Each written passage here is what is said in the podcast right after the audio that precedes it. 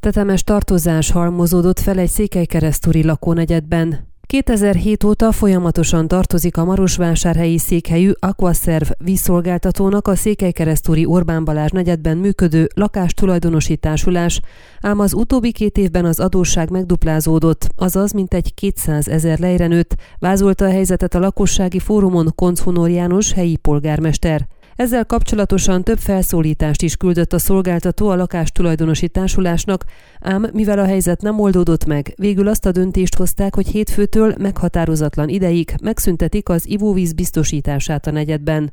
Konc arról is beszélt, hogy a szolgáltatás beszüntetése összesen 16 tömbházat érint, azaz több mint 600 lakót.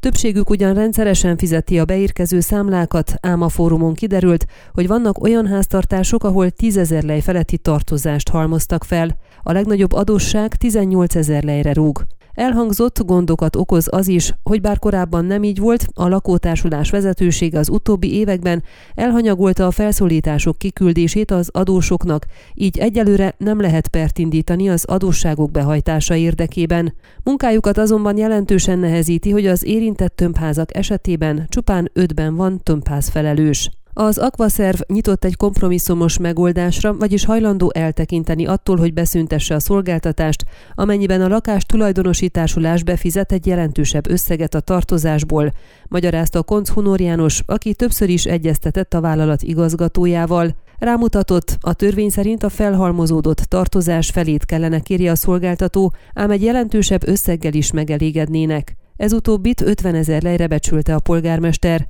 Megjegyezte ugyanakkor, hogy csak ezután lehetne tárgyalni az Aquaszerv vezetőségével arról, hogy mennyi idő alatt törleszthetik a fennmaradó adósságot. Senkinek sem lenne jó, ha ivóvíz nélkül maradna, főleg most, hogy kánikula várható. Éppen ezért arra kérek mindenkit, hogy beszéljenek szomszédjaikkal a tartozások kifizetése érdekében. A megoldáshoz mindenkire szükség van, fordult a jelenlévőkhöz konc. Hozzátette, hogy az is fontos lenne, hogy tetrekész tömbház felelősöket válasszanak, ám nagyon hamar kiderült, hogy ezt senki sem vállalná szívesen. Szinte kivétel nélkül a tartozások peres úton történő behajtását látták a legjobb megoldásnak. A szolgáltatás beszüntetésének sürgető határideje miatt azonban a polgármester egyelőre a mielőbbi fizetést javasolta, hozzátéve, hogy a hivatal felszólításokat fog kiküldeni a lakóknak. Utóbbi kiszállítását vállalta is egy jelenlévő.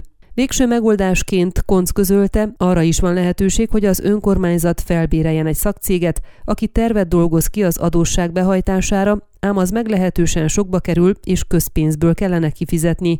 Ennek érdekében ugyanakkor petíciót kell megfogalmazanak a lakók az önkormányzatnak.